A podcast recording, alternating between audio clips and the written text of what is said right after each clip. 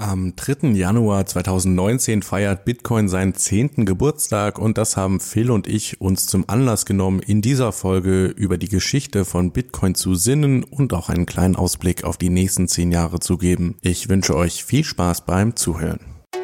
Der BTC Echo Podcast. Alles zu Bitcoin, Blockchain und Kryptowährungen.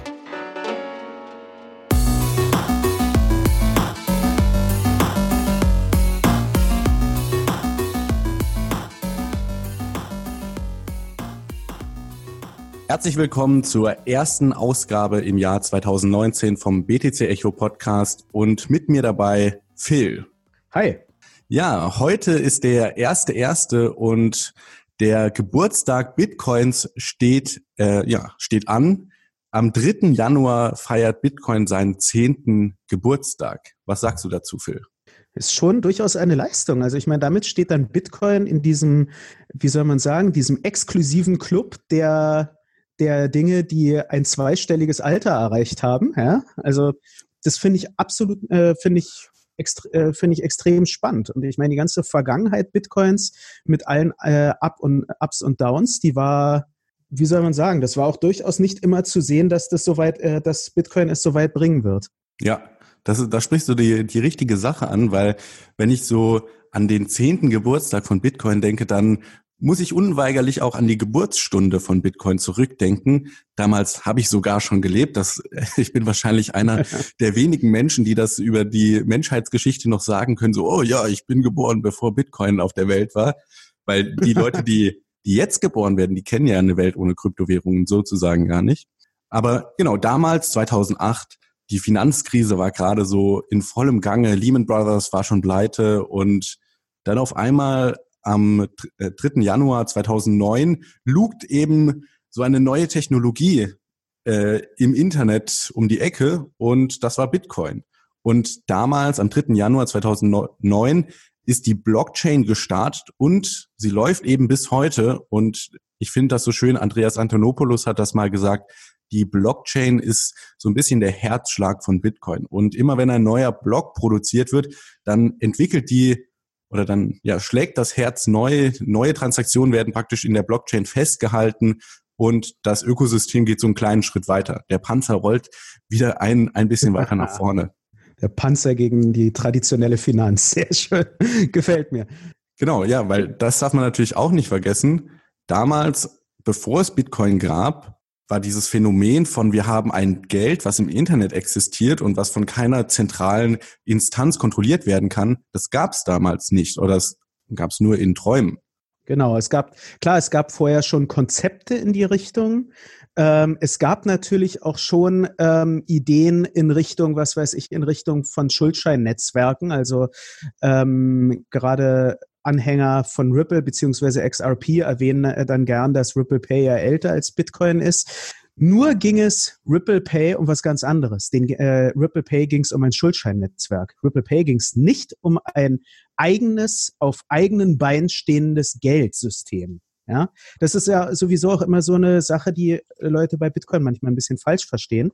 Ähm, Bitcoin ist kein einfaches Zahlungsnetzwerk. Es ist ein Peer-to-Peer, äh, ist eine Peer-to-Peer-Currency. Es ist eine Peer-to-Peer-Währung, ein Peer-to-Peer-Geld, was eben von allen Peers dieses Netzwerks gemeinsam getragen wird. Ja? Und das ist wirklich so dieses Besondere, womit man so die Probleme des klassischen Finanzsystems, wie sie in der, in der, in der, in der Krise im Zuge nach den Lehman Brothers etc. dann ähm, aufkam, wie man die überwinden wollte. Ja, und ein Vorteil, der eben durch Bitcoin geschaffen wurde, ist, wir haben jetzt die Möglichkeit, unser Kapital in einer Asset-Klasse zu halten, so nenne ich das jetzt einfach mal, die eben nicht der Willkür von Zentralbanken unterliegt, die jetzt sagen, okay, wir betreiben Quantitative Easing und wir erhöhen die Geldmenge um so und so viel Milliarden. Das Tolle bei Bitcoin ist ja, wird ja auch oft angesprochen, dass es eben eine feste Geldmenge gibt, die auch jetzt schon klar definiert ist. Wir werden die 21 Millionen nie überschreiten. Und wahrscheinlich wird das im Jahr 2140 der Fall sein, dass wir die so asymptotisch erreichen. Äh, aber genau hier kann halt eben keine willkürliche Inflation betrieben werden, was halt nach 2008, das haben wir in den letzten zehn Jahren auch stark gesehen, äh, viel betrieben wurde. Ja, genau. Ähm, Und ja. Nee, nee, red du ruhig weiter. genau, ich wollte jetzt gerade noch mal so auf die die anderen zehn Jahre eingehen, jetzt nicht auf die Seite der Zentralbank, sondern auf die Seite Bitcoins, weil klar, wir nochmal zum, zu der Geburtsstunde. Die Blockchain wurde damals angestoßen. Man kann sich das vielleicht so vorstellen wie bei Domino Day, nur dass die Dominos nicht ganz so schnell fallen und äh, immer nur einer nach dem anderen. Aber viele Sachen, die wir heute in Bitcoin kennen, die gab es damals noch. Ja, genau, ja, das stimmt. Also ich meine, erstens war natürlich die Community damals viel, viel kleiner. ähm, zweitens fangen wir mit was ganz Banalen an. Ähm, Bitcoin hatte damals keinen Kurs, ganz plump ausgedrückt. Ja. ja? Und das finde ich ist schon auch ähm, schon ein großer Unterschied zur heutigen Zeit. Heutzutage, ich meine, kann man ja durchaus auch mit Blick auf BTC Echo auf unsere Seite sagen, ähm, man spricht doch sehr häufig über den Bitcoin-Kurs. Nicht einfach nur im Sinne von jetzt plump ausgedrückt, wie werde ich reich mit Bitcoin oder ähnliches, sondern ähm, wie hat der Bitcoin-Kurs auf das und das reagiert? Ja, also ähm, das ist jetzt wie so ein wie ein Maß für das Wohlergehen von Bitcoin geworden. Das war, war am Anfang überhaupt nicht der Fall. Mhm. Genau, damals war viel eher wichtiger, kommen regelmäßig Blöcke, wie viele Nodes haben wir im Netzwerk? Ja, ist es nur Satoshi, der da praktisch die Blockchain verwaltet oder gibt's da noch mehr? Und ja, über die letzten zehn Jahre sind da massiv Leute dazugekommen. Du hast gerade gesagt, am Anfang war die Community sehr klein. Ich würde sagen, in den ersten drei Jahren oder so waren das vor allem ja, Hardcore-libertäre Leute, die eben von dieser Perspektive kamen, wir wollen halt ein von Zentralbanken losgelöstes Geld. Mittlerweile sind das aber Menschen aus allen möglichen Hintergründen der Gesellschaft, da sind Corporates dabei. Klar, viele ähm, Libertäre sind auch noch da, aber vom Anteil her sind die deutlich kleiner mittlerweile. Und so ist es die Community viel diverser geworden über die letzten zehn Jahre. Ja, auf jeden Fall. Ja, was ich immer wieder interessant finde, so wenn man auf die Geschichte Bitcoins blickt, ich meine, ein Narrativ, was gerade die Mainstream-Presse gern mit Bitcoin verbindet, wenn sie nicht über die Umweltverschmutzung durch Proof of Work oder ähnliches redet, dann ist es ja das des Drogengeldes und Terrorgeldes. Also sprich, äh, dass es bei Bitcoin um illegale Transaktionen geht. Und ich meine, man muss natürlich ehrlich sagen, ähm, dass auf Silk, äh, Silk Road und anderen Dark Markets ist natürlich Bitcoin eine sehr, sehr wichtige Währung, keine Frage. Aber ähm, dabei ignoriert man ein wenig so auch die Ursprünge des, des der, der Anwendung von Bitcoin. Ich meine, was war die erste wirkliche finanzielle Anwendung von Bitcoin? Das war der Kauf von zwei Pizzen. Genau, also was vollkommen Normales, ja, was absolut nicht verwerflich ist. Der Käufer hat sogar noch später Bilder von, ich glaube, seinem Sohn oder seiner Tochter, wie die genüsslich in die Pizza beißt, dann hochgeladen. Also sprich, man sah ganz normale Leute, die eben eine Familie haben, und wo sich dann das Kind über die Pizza freut, die halt mit Bitcoin bezahlt wurde. Ja, also sprich, da hat man wirklich diese, diese, diese disruptive neue Technologie mit was ganz Normalem verbunden. Und das ist eigentlich der Ursprung der Anwendung von Bitcoin. Der, der Ursprung ist nicht die Anwendung in der Silk Road oder so, was sicherlich ein wichtiger Use Case war, aber ähm, es, äh, man, man stellt es falsch dar, als wenn man, wenn man so tut, als wäre Bitcoin für sowas entwickelt worden. Ja, was mir gerade eingefallen ist, noch wenn, als du geredet hast, dass äh, der Kauf von zwei Pizzen nicht verwerflich ist. Es kommt natürlich dann drauf an, auf wen man, äh, wen man fragt und was für Pizzen da bestellt wurden, weil wenn das eine Pizza ja, Hawaii war und manche Leute sagen ja, Ananas gehört nicht auf eine Pizza, aber das ist vielleicht ein Thema für einen anderen Podcast. Gehört nicht auf eine Pizza, das stimmt schon. Und natürlich, Gluten ist ungesund, darf man auch nicht vergessen. Also ähm, dazu noch die Mischung mit Käse, Nitrosamine, die beim Backprozess entstehen. Also eigentlich könnte man darüber debattieren, dass schon dieser Pizzakauf vielleicht der erste Schritt in Richtung Silk Road war. Aber das ist ein anderes Thema. Ja, aber die Silk Road ist ja ein wichtiger Meilenstein, wie ich finde, für die Geschichte von Bitcoin, weil die Silk Road für mich stellt so diesen Marktplatz da, wo man theoretisch alles kaufen darf oder kaufen kann. Ja. Ob man das darf oder nicht, ist ja noch eine andere Frage. Aber das ja, das symbolisiert den Use Case von Bitcoin einfach so schön, weil Bitcoin ja dieses zensurresistente Geld im Internet sein soll. Und natürlich ist es da am nächsten, dass wir einen virtuellen Marktplatz haben, der online existiert, wo ich halt mich mit anderen Leuten direkt vernetzen kann und wenn ich denen dann meine Bitcoin schicke, dann kriege ich halt die Ware XY. Man darf ja auch nicht vergessen, auf der Silk Road wurden auch T-Shirts und so weiter verkauft. Also selbst da konnte man durchaus legale Artikel erwerben auch. Ja, mich erinnert das so ein bisschen an, an Torrent-Netzwerke, an, also an genau. BitTorrent etc. Ich meine, ähm, die, die Technologie hinter Torrents, die kann und wird durchaus auch für ganz normale legale Dinge genutzt. Also es gibt durchaus Musik, die dann, was weiß ich, von den Produzenten selbst dort hochgeladen wird und dort File geboten wird oder ähm, gerade in, äh, im Bereich der Open äh, im Bereich der Open Source Bewegung kann man Torrents häufig runterladen etc. Also sprich, das sind alles Dinge, die absolut legal sind. Natürlich ist es aber so, dass einer der Use Cases, der sich dann nun mal sozusagen in Anführungsstrichen leider Gottes anbietet, ist bei Dingen, die komplett frei sind, die peer-to-peer -peer sind, ist nun mal auch, ähm, dass man, wie soll man sagen, den Extremfall testet. Ja, also mhm. ähm, ob, äh, ob man damit dann nicht auch illegale Sachen machen kann. Weil, äh, man kann jetzt dazu stehen, wie man will. Aber man kann es auch so rum ausdrücken, das ist eigentlich der ultimative Test, ob etwas wirklich dezentral, wirklich zensurresistent ist. Ja. Also damit möchte ich jetzt auch nicht alle sowas dann in die Höhe jubeln. Ich finde auch, was weiß ich, wenn man auf DTube geht und im deutschsprachigen Bereich sehr viele Nazi-Videos sieht, dann äh, denke ich mir auch nicht, ach, ist das toll, dass, dass damit die Zensurresistenz bewiesen wird. Aber man kann es halt so rum eher ausdrücken, das kann ja, kann man ja dann auch eher als eine Einladung an einen selbst verstehen, dass man in derartigen Netzwerken, wo die eben für solche Sachen genutzt werden, ja, dann muss man halt ein Gegengewicht schaffen, wenn man damit nicht zufrieden ist. Damit, das äh, das äh, steht einem ja dann auch zu. Wenn etwas zensurresistent ist, dann kann man auch was Anständiges damit machen. Ja. Ganz plump ausgedrückt. Und man darf ja auch nicht vergessen, die Frage, ob was legal oder illegal ist, hängt halt oft von der Region ab, in der man sich befindet. Äh, ich habe gehört, auf der Silk Road wurde vor allem Cannabis verkauft und in vielen Teilen der Welt, oder was heißt in vielen Teilen, in weiten Teilen Amerikas ist das zum Beispiel heutzutage gar nicht mehr illegal. Und ne, da entsteht dann halt die Diskrepanz, darf ich in Deutschland ein blaues T-Shirt kaufen oder nicht? Klar, blaues T-Shirt ist jetzt ein dummes Beispiel, aber wenn es um eine Pflanze handelt, dann besteht halt diese Frage. Ähm, Genau, so viel zu Marktplätzen. Wolltest du dazu noch was sagen? Oder okay, dann, dann rutschen wir weiter zum Kurs, den du auch schon gerade angesprochen hast, beziehungsweise zu dem, was auch dahinter steht, und zwar die Exchanges, wo das gehandelt wird. Am Anfang gab's keinen Marktplatz, wo man Bitcoin kaufen konnte. Wenn ich Glück hatte, dann hat mir jemand aus einem Faucet also aus einer Webseite Bitcoin geschickt oder ich konnte auf Bitcoin äh, Talk die Forum da durchforsten und jemand hat mir da Bitcoin geschickt, aber es gab keinen wirklichen Marktplatz, bis dann Mount Gox um die Ecke kam. Ge äh, genau, äh, wo, äh, war, äh, war MT Gox wirklich der erste? Weiß ich, muss ich gestehen, das weiß ich jetzt gar nicht mehr.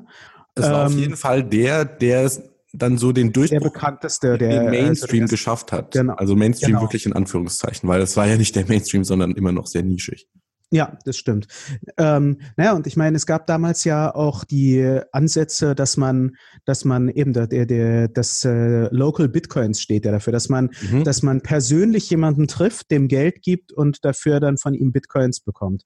Das war auch mein erster oder fast mein erster Kontakt mit Bitcoin, dass ich damals noch in Jena mich mit jemandem ähm, halt überlegt habe, mich mit jemandem zu treffen und dem dann ähm, ungefähr 100 Euro für vier Bitcoin äh, gegeben hätte. Das Problem ist, ich habe kalte Füße bekommen, weil ich bin eben auf diese Narrative des Drogengeldes etwas reingefallen und dachte mir, ja klar, ich gehe irgendwo in Jena, irgendwo in der Pampa, ja, oder Pampa, irgendwo in der Kleinstadt, wo ich mich auch nicht auskenne, ja, ich war da recht neu, gehe ich irgendwo hin, treffe mich mit jemandem, den ich nicht kenne und der mit einem ähm, mit einem Geld, was einen zweifelhaften Ruf hat, zu ja. tun hat und äh, nehmen so viel Geld mit, dass er weiß, ich habe so viel Geld mit. Und dann äh, hatte ich kalte Füße bekommen und natürlich, ich meine, in, in, in dunklen Zeiten frage ich mich, ob ich nicht damals äh, doch hätte Bitcoin kaufen sollen. Nein, so dramatisch ist es nicht, ja. aber es ist natürlich ein bisschen schade. Ja, hätte, hätte. Ne? Das ist immer die große Sache mit Bitcoin. Ja, das hätte ich dann wahrscheinlich sowieso verkauft, als es dann 100 Euro wert. Also ist ja dann auch immer die Sache, dass da, ähm, auch da darf man nicht zu sehr nur auf den Kurs gucken und sich dann sagen, ja, hätte ich damals für so und so viel gekauft, wäre ich jetzt Millionär. Die meisten wären es nicht. Die meisten hätten das Geld entweder äh, schon vorher eingelöst oder genutzt oder den Private Key verloren oder ähnliches. Hätte, hätten das Interesse verloren. Also das darf man auch nie ganz vergessen. ja. Nee, aber du hast recht. Anfangs gab es wenige Exchanges. Äh, MT-Gox war so der, der zentral bekannt war. Und der kam ja auch erst 2013 wirklich auf. Genau, und war vorher in Magic the, the Gathering Exchange. Ja. ja. Aber ähm, ja, und dann gab es natürlich das große Drama um MT-Gox Solvenz, ähm, was dann auch durchaus einer, ein Mitauslöser des ersten Bärenmarktes war, oder des ersten Quatsch, ich glaube des dritten Bärenmarktes, aber des ja. ersten im Mainstream wirklich groß diskutierten Bärenmarktes war. Ja, und wenn man sich den Markt oder den Markt als solches heute anschaut, dann gibt es viele Exchanges, ja, es gibt Binance, Coinbase, äh, Kraken und wie sie alle heißen, wo man praktisch hingehen kann. Man kann sich aussuchen, welcher einem am besten gefällt und dann da ähm, Bitcoin tauschen. Obwohl, jetzt gerade wo ich die Aussage mache, muss ich mich korrigieren. Zum Beispiel auf Binance kann man ja zum Beispiel noch nicht Fiat gegen Bitcoin tauschen. Man kann ja nur mit Bitcoin da schon hinkommen außer man wohnt in Uganda, wo sie gerade den Piloten mit Fiat am Laufen haben. Ähm, mhm. Aber genau, es gibt viele Exchanges, wo man Fiat zu, und mit Fiat meine ich natürlich Euro oder Dollar zu Bitcoin tauschen kann. Da möchte ich aber auch gleich schon den äh, Haken praktisch an der Sache ansprechen. Und zwar, all diese Exchanges sind überwachte Gateways, oder? Also selbst genau ähm, Shapeshift, also so Online-Dienste, wo man sich eigentlich nicht anmelden muss, haben mittlerweile in KYC-Prozess eingebaut. Also ein Verfahren, wo man sich authentifizieren muss. Man muss seinen Pass abfotografieren, man muss sich selber abfotografieren und halt sagen, hey, das bin wirklich ich und ihr habt hier eine reale Identität, ähm, die euch praktisch dagegen absichert, dass ich hier keine Geldwäsche betreibe ich finde, wir nähern uns da einer philosophischen Fragestellung, die insgesamt viele Aspekte von Bitcoin heutzutage berührt. Dieser, diesem Spannungsfeld aus Einfachheit der, der Nutzung, aus Ease of Use und wirklicher Dezentralität. Also ich meine, ähm, es gibt auch immer noch Umschlagplätze, wo die dann, wo man Peer-to-Peer -Peer, ähm, Bitcoin gegen Fiat tauschen kann. Also ähm, äh, äh wie hieß der jetzt nochmal? War das Open Bazaar? Ist ein Marktplatz, Verzeihung. BISC ähm, meinst du wahrscheinlich. BISC meine ich, genau, danke. BISC wäre zum Beispiel einer und es gibt noch verschiedene andere, bei denen man, ähm, bei denen wirklich einfach nur die beiden Peers miteinander dann in Kontakt treten. Das hat aber natürlich einige Schwächen häufiger auch im Gegensatz dazu, äh, im Gegensatz zu dem, wie es dann beispielsweise, sagen wir mal, bei, bei Kraken oder Anycoin Direct oder Coinbase oder ähnlichen Seiten läuft, wo man, wo man Geld hinüberweist, am besten noch mit Sofortüberweisung oder Kreditkarte und man hat sofort Bitcoin. Das ist, das ist einfach immer einfacher, ja. Und dann am besten hat man da dann noch, wie, siehe Coinbase, seine Wallet liegen, um die die sich kümmern man braucht einfach nur ein Passwort, so wie man es auch auf Facebook kennt. Also das ist, ähm, das ist einfacher. Es, das Problem ist, mit immer mehr Einfachheit gibt man eigentlich auch immer mehr von der Hoheit über, über das eigene Eigentum ab. Weil man verlässt sich immer mehr auf andere, die es für einen einfacher machen. Und äh, ich denke eben zum Beispiel bei Exchanges und äh, sieht man genau diese Diskrepanz, diese Herausforderung, der sich jeder im, äh, im Bitcoin-Ökosystem oder eigentlich allgemein bei Nutzung von Technologie stellen muss. Ich meine, bei bei Nutzung des Internets, bei, äh, ähm, bei Nutzung eines Computers ist es dasselbe. Klar, man kann immer auf der Oberfläche bleiben, mit den Office-Produkten auf einer Windows-Oberfläche oder mit Mac einfach nur in der Aqua-Umgebung, also sprich der Benutzeroberfläche arbeiten. Oder man kann tiefer graben und versuchen, das System zu verstehen und es, und es am Ende sozusagen wirklich zu besitzen. Letzteres ist natürlich schwieriger. Das ist aber dann die Herausforderung. Egal, das ist ein schon fast philosophisches Thema. Darauf werde ich vielleicht sogar noch mal kurz zu sprechen kommen. Ja. aber, ja. aber Genau, also was du gerade an, angesprochen hast, was ich super finde, ist halt, wenn man sich nochmal, ich gehe wie immer wieder zurück zur Geburtsstunde, wenn man sich damals Bitcoin anschaut und wenn man sich heute anschaut, zehn Jahre später, da ist halt der, die Bequemlichkeit ist für viele Leute da. Ich kann mich also zum Beispiel die Coinbase-App runterladen auf dem Handy und da, da kurz da mal mit, mit der Handykamera den Personalausweis abzufotografieren, ein Selfie zu machen und dann die Kreditkarte zu hinterlegen. Das dauert zehn Minuten und da kann ich innerhalb von zehn Minuten praktisch mein, meine erste Bitcoin erwerben. Und das ging natürlich damals äh, nicht. Was es aber damals auch noch nicht gab, war die zum Beispiel eine Seed Phrase, also ein äh, mhm. äh, eine Wörterfolge, die mein Private Key darstellt, die ich mir relativ leicht aufschreiben kann und Wörter sind halt für Menschen viel leichter verständlich als alphanumerische Zeichenfolgen. Hardware-Wallets gab es damals nicht, gibt es heute nicht nur ein Anbieter, sondern sogar mehrere. Und ja, einfach dieses ganze Education-Ding auch noch da. Wenn ich auf YouTube heute gehe und eintippe, was ist Bitcoin, dann kommen unzählige Videos, wohingegen damals musste ich mich halt durch die Foren-Threads hangeln und äh, versuchen mir selber einen Reim auf die Sache zu machen. Und ja, da hat sich eigentlich recht viel getan in dem Ökosystem und du hast gerade auch schon die ja die Gefahr da angesprochen. Wenn man zu sehr sich auf den Bequemlichkeitspfad begibt, dann ist es halt so, dass die Bitcoin letztendlich bei Coinbase oder Kraken liegen bleiben, dass ich mir die zwar erwerbe, aber dass ich die Private Keys nicht selber für mich äh, speichere und im Zweifelsfall ja verliert die dann der Exchange in Frage oder sie gehören dann halt doch nicht wirklich mir. Ja, da sprichst du eigentlich fast den, ähm, das zweite Ereignis am 3. Januar 2019 an, neben dem zehnjährigen Geburtstag, nicht wahr? Ja, ja. was ist es denn? Ähm, das ist der Private Key Day, wenn ich, oder? Wenn ich ja. mich recht habe. Proof of Key. Ja, Proof of Key, Verzeihung, danke. Ja, ähm, peinlich. Das habe ich sogar, eigentlich habe ich das äh, retweetet auf meinem Twitter. Das hätte ich wissen können, dass das Proof of Key heißt. Egal.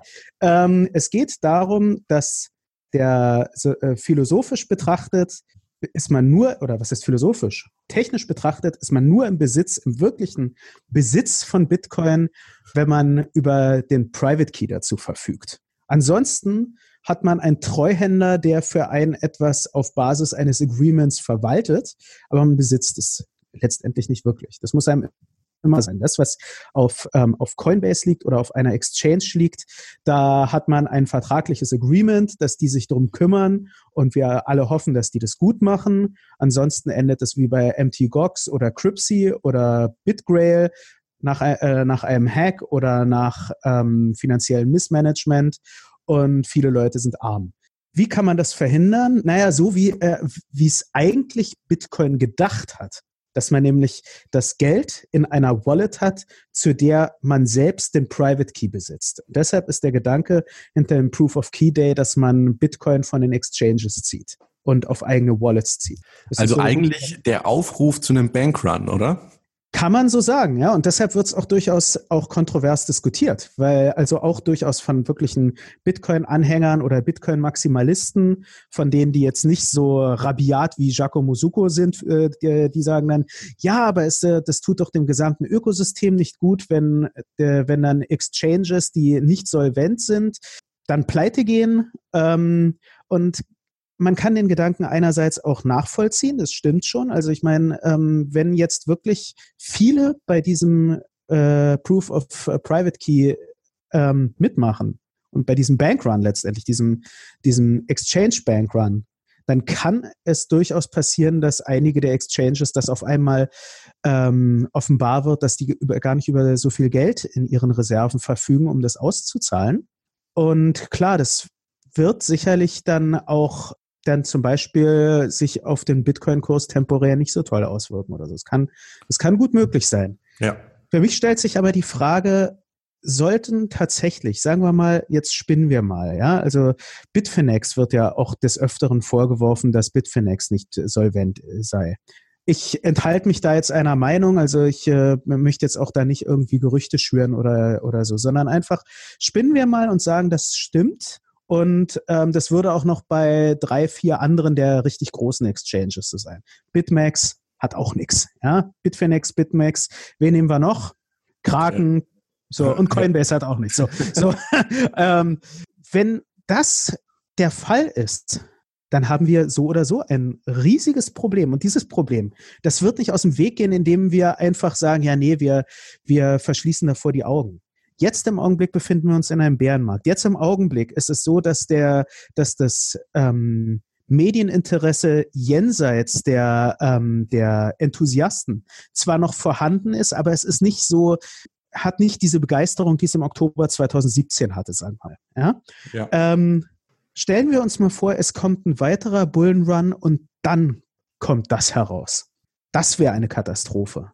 Das wäre absolut schrecklich. Und dann habe ich lieber jetzt in einer vergleichsweise ruhigen Phase, eben in diesem Bärenmarkt, habe ich lieber eine äh, äh, äh, es das etwas äh, dermaßen Unangenehmes zutage tritt, als in einer Zeit, wo es an sich gerade wieder gut läuft.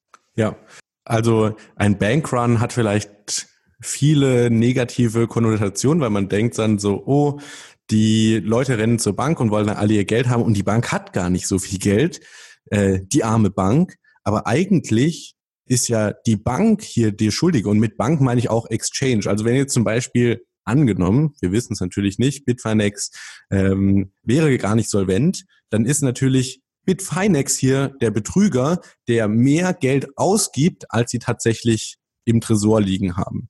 Und genau. ich finde das so schön ähm, formuliert von Rothbard im Buch What Has Government Done to Our Money, wo er halt beschreibt, dass ein Bankrun eigentlich ja eben genau das ist. Die Bank hat äh, hier hier schlecht gehandelt und die Leute holen sich einfach nur ihr Geld zurück das Tolle an einem Bankrun ist, wie kann man sich dagegen schützen? Ja, man macht mit im Bankrun und man ist hoffentlich nicht der Letzte, der dann in der Schlange steht und dann halt äh, praktisch in leeren Tresor gucken muss, sondern dass man halt, ja, vielleicht passiert es nicht am 3. Äh, Januar, sondern, keine Ahnung, drei Jahre später oder so, aber dann hat man halt sich schon seine äh, Private Keys selber gesichert. Man hat seinen Bitcoin selber im Tresor liegen und man ist eben nicht darauf angewiesen, einer dritten Partei zu äh, vertrauen, dass die mit dem Geld so gut umgehen, wie sie sagen.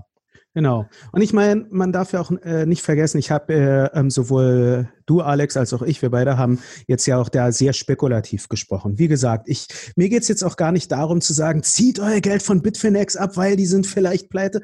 Um ehrlich zu sein, ich, ich unterstelle einfach mal, vielleicht glaube ich zu sehr an das Gute im Menschen, mag sein, aber ich unterstelle jetzt einfach mal den Leuten, dass die dass die schon solvent sind. Dann ist es schlicht und einfach ein gutes Zeichen, ja, weil äh, und dann ist dann würde ich es auch für Bitcoin selbst sehr gut finden, ja. Dann mögen die Ex Exchanges weiter existieren, aber Bitcoin die, die Bitcoin-Community hätte mal angefangen, dass man Bitcoin nicht nur auf irgendwelchen Exchanges hat und dass man nicht Bitcoin auf der Basis von Handelsvolumen auf Exchanges misst, etc. Also dass man es etwas aus diesem, aus diesem spekulativen Use Case mal rausholt. Ja. ja. Und das wäre ganz, ganz wichtig, gerade für Bitcoin. Ich meine, man muss auch da sagen, Hand aufs Herz, ähm, Bitcoin ist an sich von den Eigenschaften, die es hat, ist es für eine, ähm, für zum Beispiel für eine schnelle Spekulation, ist es halt eigentlich nicht das richtige Asset. Da gibt's andere, ja.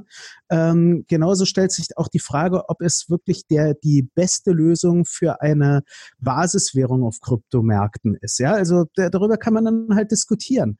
Bitcoin hat seine großen Use Cases mit dem, äh, mit dem Store of Value und dem Medium of Exchange ähm, und, äh, und damit auch verbundenen ähm, Use Cases wie ähm, dem, was Seyfedan Amus im Bitcoin Standard erläutert oder dem unkorrelierten Asset. Also Bitcoin hat seine wirklich gigantischen Use Cases. Ja? ja? Die Frage ist, ob man es wirklich nur als so eine Platzhalterwährung für Altcoin-Trading dann missbrauchen muss. Das ist ja. halt dann noch, das ist jetzt meine persönliche Haltung, muss man dazu auch sagen. Ja, und was ich da jetzt noch anmerken wollte, man darf natürlich auch nicht vergessen, der eigentliche Ursprungsgedanke von Bitcoin war eben, dass es ein Peer-to-Peer Electronic Cash System ist und nicht ein ähm, Ticker-Symbol für Exchanges, wo ich dann praktisch auf Coinbase anderen Leuten Geld schicken kann, sondern dass ich halt selber meine Wallet habe, wo meine Private Keys drin liegen, mit der ich Transaktionen tätigen kann, die direkt an andere Leute im Netzwerk gehen.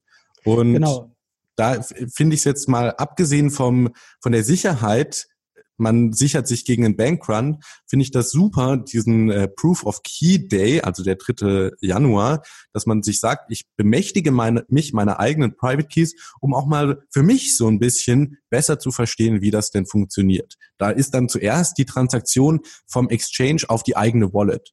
Da muss ich dann mich erstmal um das Backup von meiner Wallet kümmern und mir die Seed Phrase aufschreiben, die ich gerade oder vorhin schon angesprochen habe. Also diese Wörterfolge, die mich praktisch immer dazu befähigt, meine Wallet wiederherzustellen, auch wenn ich jetzt den Ledger verliere oder so.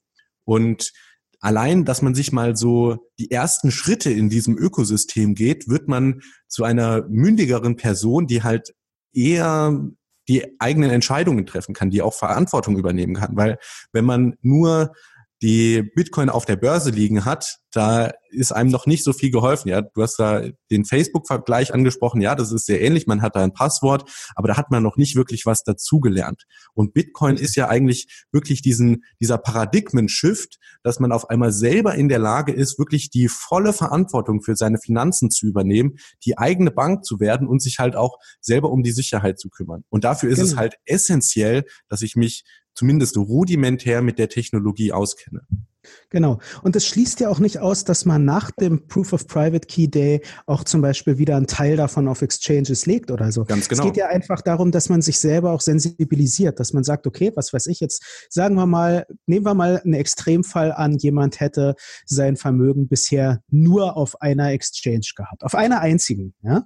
So, und da, da sagen wir mal auch nicht wenig. Wenn der jetzt mal das ganze, äh, seinen, äh, seinen ganzen Stash an Bitcoin auf eine eigene Wallet zieht, dann kann er danach auch selber überlegen, okay, ich möchte schon noch traden, aber ich trade sowieso immer nur mit, was weiß ich, mit zwei Prozent meines eigentlichen Vermögens in Bitcoin, dann reicht es doch, wenn ich das dahin schicke. Ja? Vielleicht mache ich sogar so, dass ich ein wenig dahin und ein wenig auf andere Exchanges schicke. Man, man beginnt mehr eine mündige Person mit seinem eigenen Geld zu werden, weil man hat, man ist auf einmal wirklich ähm, man partizipiert an diesem Netzwerk auf einmal wirklich. Und ich denke auch, das ist so die Sache, deshalb finde ich es auch so gut, dass der Titel vom Bitcoin White Paper ist ja nicht a Peer-to-Peer Payment System, sondern du hast es jetzt so schön gesagt, ein Peer-to-Peer Electronic Cash System. Und was ich so dabei wichtig finde, ist, es ist eben eine Peer-to-Peer-Währung. Es ist, das hatte ich ja schon vorher mal kurz betont,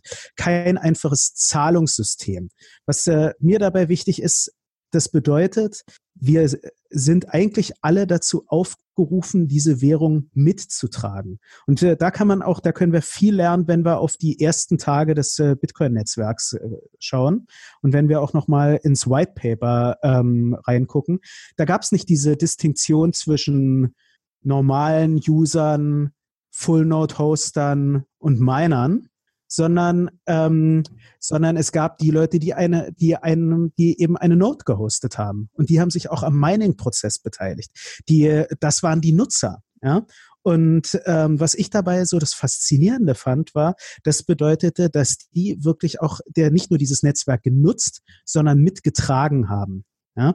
Und ähm, ja, das ist, äh, das ist für mich eigentlich das, wofür Bitcoin steht. Ja, also, der, dass man wirklich dieses, dieses, äh, diese Partizipation an einem, an einem Geldsystem. Ja. Jetzt haben wir viel über die Vergangenheit geredet und über ja. die letzten zehn Jahre von Bitcoin und wir haben auch schon festgestellt, dass Bitcoin einfacher zu benutzen wurde. Und jetzt auch gerade in dem Kontext vom Proof of Key Day würde mich deine Meinung interessieren, Phil wir haben ja hier so ein bisschen das Dilemma, muss Bitcoin einfacher werden? Muss Bitcoin mehr so wie Facebook werden, dass das wirklich auch jeder benutzen kann? Oder müssen die Leute mündiger werden, in der, äh, also dass sie sich praktisch damit beschäftigen, damit sie, dass sie sich bilden und praktisch sich eher der Technologie annähern? Also muss die Technologie sich den Leuten annähern oder die Leute der Technologie? Wahrscheinlich eine Mischung aus beidem, aber was findest du da wichtiger? Also ich weiß, du bist kein Kant-Fan, aber ich halte es da sehr stark mit dem klassischen Sapere Aude, habe mutig deines eigenen Verstandes zu bedienen, also dem klassischen Aufklärung ist der Ausgang des Menschen aus seiner selbstverschuldeten Unmündigkeit. Ähm, ich finde, die ganzen Wege zur Einfachheit, die, die, die darf man jetzt auch nicht alle jetzt radikal ad acta äh, legen und sagen, das ist alles, das, äh, das braucht man alles nicht. Die sind, das können alles Brücken darstellen. Ja? Also das kann alles eine Hilfe sein. Also zum Beispiel nehmen wir sowas äh, wie jetzt äh, Bitcoin-Debit-Karten. Bitwala und Tanix sind ja da jetzt auch, ähm, äh, sind äh, damit ja jetzt auch sozusagen sehr bekannt geworden, dass ihre Karten jetzt auch wirklich funktionieren und so. Und das finde ich auch gar nicht schlecht. Das finde ich sehr, sehr gut.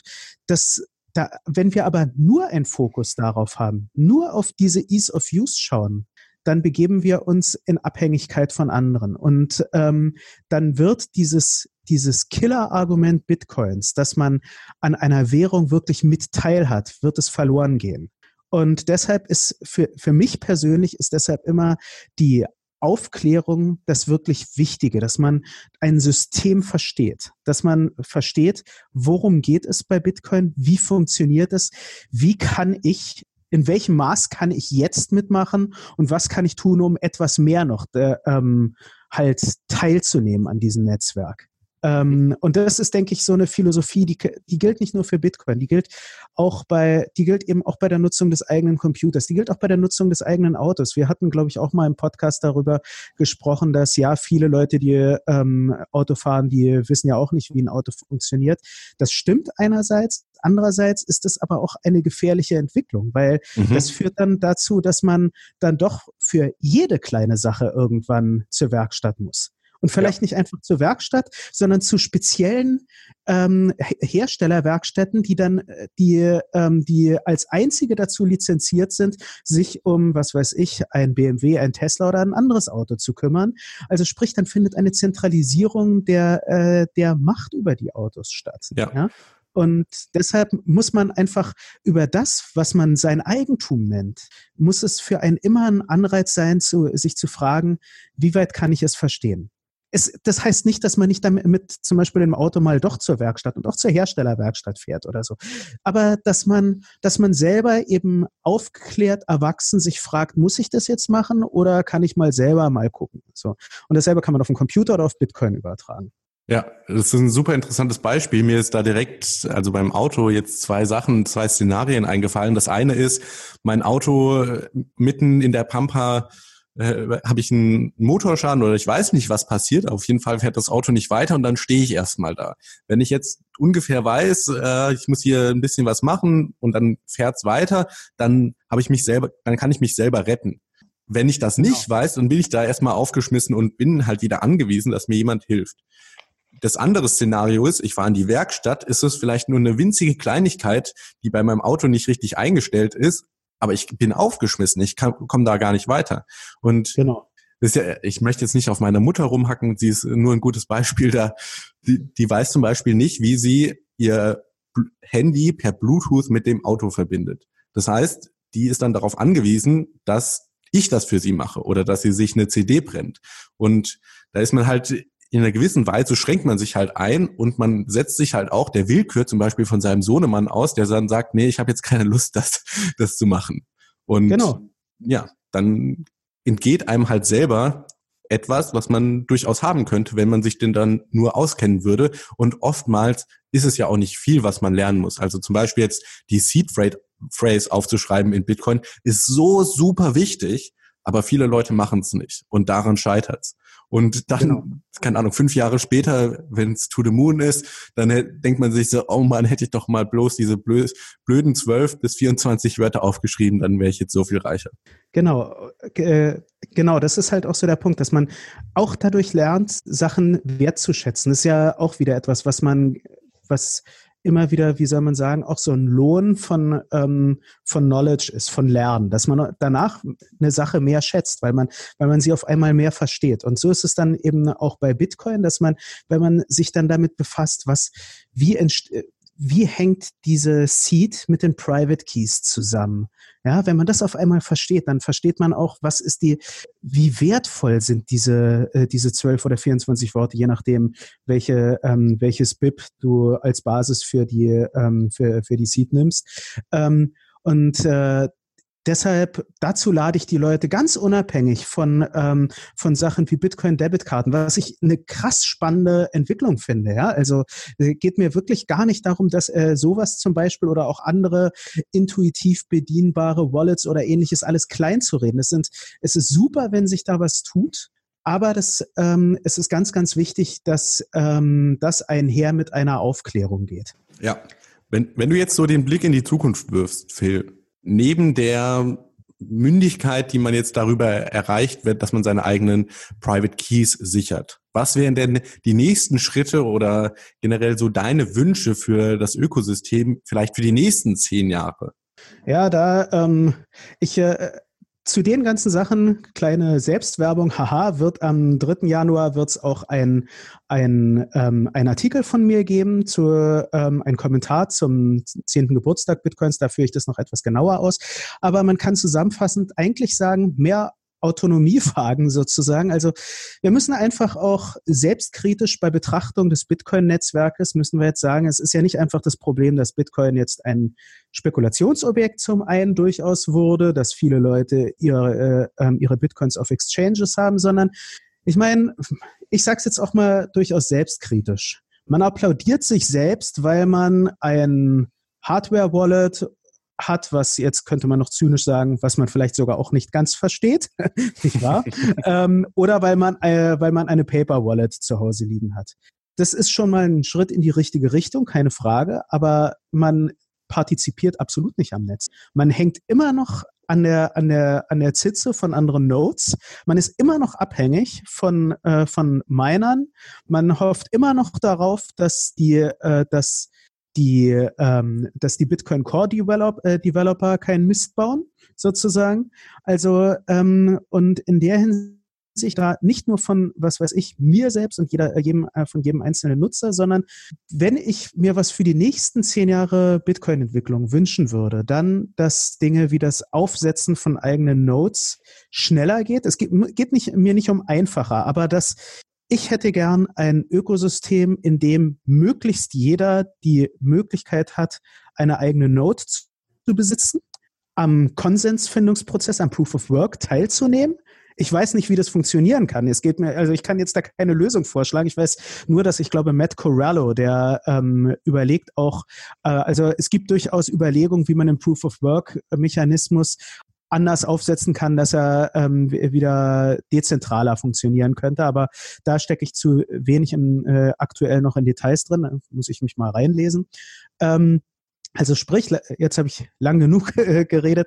Lange Rede, kurzer Sinn. Ich erhoffe mir, dass ich 2029 auf ein Netzwerk blicke, in dem jeder mit etwas technischem Aufwand sicherlich die Möglichkeit hat, an äh, bei diesem Netzwerk wirklich teilzunehmen und vielleicht auch, dass es mehr als, äh, dass äh, es eine größere Diversität bei den, ähm, bei den Client-Implementierungen gibt. Im Augenblick, ich finde das Bitcoin Core Team, finde ich, machen an sich eine gute Arbeit. Aber ich finde diese Entwicklung, dass, also da muss man halt auch aufpassen, dass man sich nicht zu sehr in die Abhängigkeit eines einzelnen Unternehmens äh, begibt. Dann ähm, äh, es fängt an mit dem Bitcoin Core Client, dann geht es weiter mit Liquid, dann geht es irgendwann weiter mit dem Satellitennetzwerk und alles ist in einer Hand. Ja, da, ähm, da äh, da möchte ich denen auch jetzt nichts Böses unterstellen. Darum geht's nicht, sondern einfach, ich würde mir erhoffen, dass es noch andere Unternehmen gibt oder andere eigene, äh, andere selbstständige Developer, die etwas auf die Beine stellen, dass einfach da eine Diversität äh, aufkommt. Man kann ja durchaus auch was Positives nennen. Ich finde es zum Beispiel sehr, sehr gut, dass es nicht ein, eine Implementierung des Lightning Networks gibt, sondern mir fallen jetzt spontan drei ein. Und äh, sowas muss weitergehen. So, was möchtest du in, in den nächsten zehn Jahren von Bitcoin? Äh, also erstmal, wenn ich äh, an die nächsten zehn Jahre denke, dann muss ich unweigerlich, st stelle ich mir vor, dass die Entwicklung sich beschleunigt. Noch weiter, als sie sich in den letzten zehn Jahren beschleunigt hat. Weil am, weil am Anfang wussten halt sehr wenig Leute überhaupt von der Technologie und mittlerweile ist es halt schon so ein globales Phänomen und die meisten Leute wissen davon. Was bedeutet auch, dass mehr Talent an der, an der Sache arbeitet und Innovation schafft. Und deswegen glaube ich, dass die nächsten zehn Jahre nochmal viel mehr Innovation bringen als die letzten zehn Jahre. Ähm, was ich mir vor allem wünsche, oder was mich fasziniert, sind Anwendungen, die auf der Bitcoin-Blockchain oder auf Bitcoin aufbauen. Also jetzt nicht die klassischen 2017 ICO-Unternehmen, die halt sagen, hey, wir machen unseren eigenen Token und äh, machen dann Use Case XY, sondern Unternehmen, die sagen, hey, wir benutzen die Bitcoin-Blockchain und machen diesen Use Case. Und ein super interessantes Beispiel hatte ich in der letzten Adventsfolge vom Podcast. Das ist ein Unternehmen, was Bernstein heißt und letztendlich intellektuelles Eigentum auf der Bitcoin-Blockchain speichert. Und alles, was sie eigentlich mit Bitcoin interagieren, ist, Sie sagen, wir, wir nehmen uns die Sicherheit, die das Bitcoin-Netzwerk liefert, weil das Bitcoin-Netzwerk ist mitunter das sicherste Netzwerk, was es so auf der Welt gibt. Und wir schreiben da, äh, keine Ahnung, Dokumente rein und hashen die und können die damit praktisch in Gerichtsprozessen und so weiter beweisen, dass die damals schon existiert haben. Finde ich super spannend, hat jetzt mit der mit dem Geld an sich oder mit dem Peer-to-Peer-Cash-System nicht so viel zu tun, sondern borgt sich einfach eine Eigenschaft. Und ich denke, da gibt's noch super viele Business Cases, die man sich überlegen kann, in Kombination mit Multisignature, ja, dass man sagt, okay, wir sind jetzt zum Beispiel ein Zahlungsprovider, der es dir einfacher macht, ähm, Zahlungen zu tätigen, aber auch gleichzeitig nicht, dass du der Einzige bist, der ähm, falls du dein, dein Handy verlierst, dass du deinen Key verloren hast oder so. Und dass man da halt auf der einen Seite neue Anwendungsfelder schafft, auf der anderen Seite bestehende Anwendungsfelder revolutioniert und einfacher macht, sicherer macht und äh, ja auch irgendwo diese Bequemlichkeit halt schafft, dass die Leute das auch wirklich benutzen wollen. Und äh, dass es dann nicht so der Spagat ist, hey, ich möchte eigentlich was benutzen, aber ich weiß, es ist super unbequem, wenn ich das jetzt machen möchte. Ähm, mhm. dann, dann bin ich praktisch der Einzige. Ja. Und genau, da, das würde, würde ich auf der Anwendungsseite begrüßen.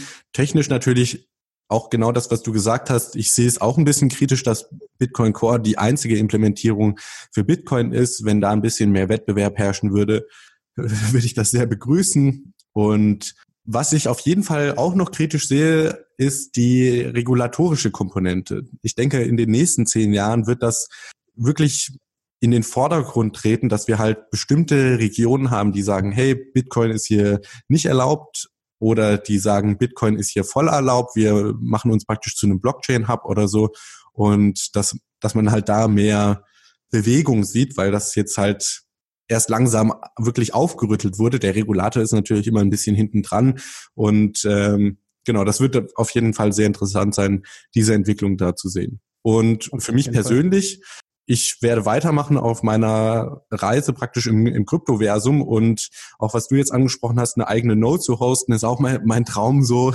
wirklich wie, wie Trace Meyer, also derjenige, der auch diesen Proof of Key Day ins Leben gerufen hat, also eine Bitcoin-OG-Legende, ähm, der halt sagt, sei ein First-Class-Citizen im Bitcoin-Universum. Und das bedeutet eben, hab eine eigene Full-Node, ja, Don't Trust, Verify. Und am besten ist es natürlich, wenn du die komplette Blockchain selber gespeichert hast und da auch keinen jemand, äh, niemanden sonst anpingen musst und betteln musst, hey, gib mir doch mal bitte die korrekte Version der Blockchain, wenn du deine eigenen Private Keys hast, am besten noch auf einer sicheren Hardware gespeichert, die äh, nicht korrumpierbar ist und so weiter.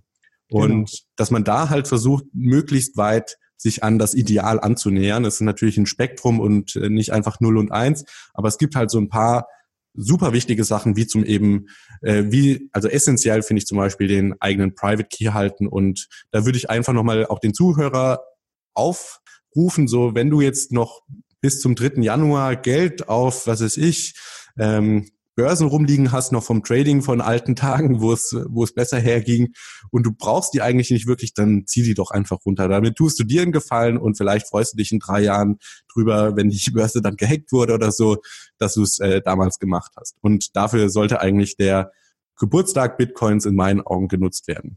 Genau, das sehe ich auch so. Und ich finde es auch schön, wie du jetzt so de, ähm, das etwas nuancierter dargestellt hast, als es häufiger auf Twitter dargestellt wurde. Da gab es ja, ja schon so diese radikalen Aufrufe, so zieht alles runter, so nach dem Motto, und was du gerade nicht brauchst. Ich meine, wenn jemand aktiv am Trading, äh, im Trading drin ist, ja, dann, äh, dann kann er sich natürlich zwar schon fragen, ja, vielleicht ziehe ich etwas ab, so etwas in die Sicherheit, wird er sich aber wahrscheinlich ohnehin häufiger machen, weil er will ja auch Gewinne dann irgendwie dann doch nach Hause nehmen sozusagen.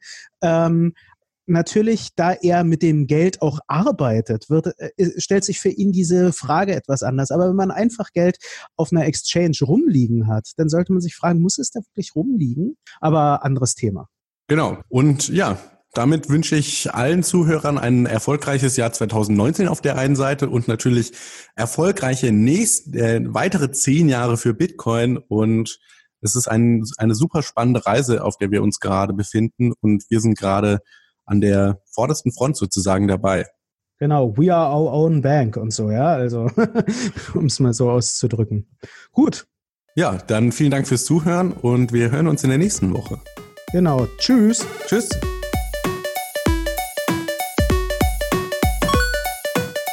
Alles, was das Kryptoherz begehrt, findest du auf btc-echo.de. Bis zum nächsten Mal.